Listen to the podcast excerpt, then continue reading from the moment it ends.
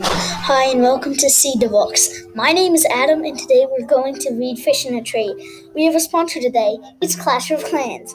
Okay, back to the story. The book is about a girl named Allie with dyslexia. How will she go through this?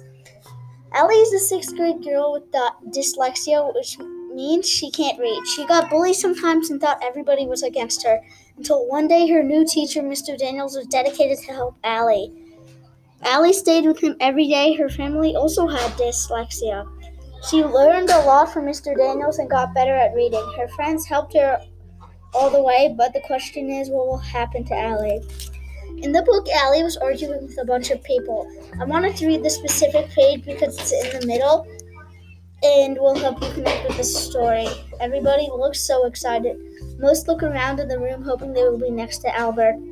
He'll get every answer right but I end up in the group next to with Max, Suki, Oliver, and Jessica. I briefly consider going to the nurse again, especially when I have to stare at all of Jessica's friendship bracelets. I wonder if each bracelet is from a different person. I glance down at my empty wrist. Box number one is dropped at our table.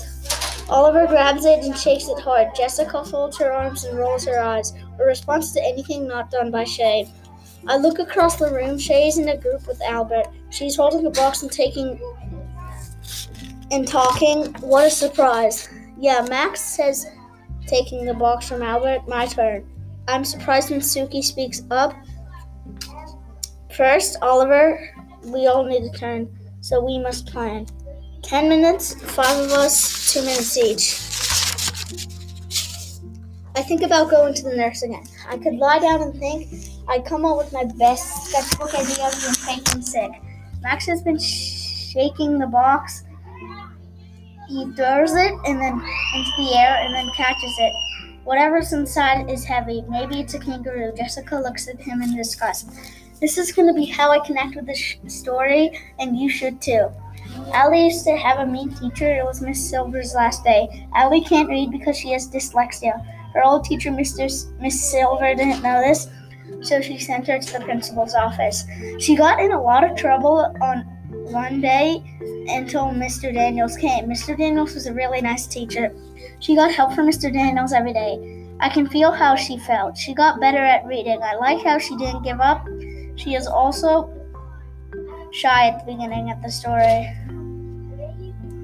She was nervous at first going to school. If I were in her shoes, I wouldn't know what to do and I think I will give up. I can't believe she survived all of this. This is what I think the author was trying to teach me. The author was trying to teach me to be more kind because kindness goes a long way. Also, this is important to discuss because kindness affects other people. I have an example from the text. It is when Albert stuck up for Keisha and Keisha felt very happy. Another is when Jessica and Shade stopped being bullies.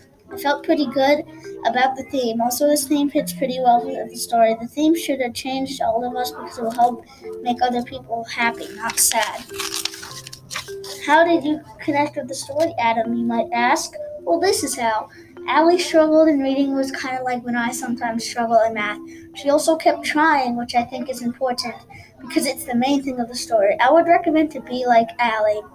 Also, Allie, and people think that Allie's dumb in the story, but she's pretty smart. You should not be me if you never met them. My question is if something was hard, you should not give up. I think you should not give up because if you do, you could miss something. Want to hear my opinion on this book? Well, here it is. I thought the book was pretty good. My opinion about this book is pretty good. I liked it because at the beginning of the story it was entertaining. I disliked the ending because it wasn't cool or detailed. Also, my recommendation is that the good book you don't like sad books. I, can, I recommend it also if you have time on your hands. That was pretty good, right? We'll see you next time on See the Books. Books are good and bats are bad. Please subscribe and hit the like button.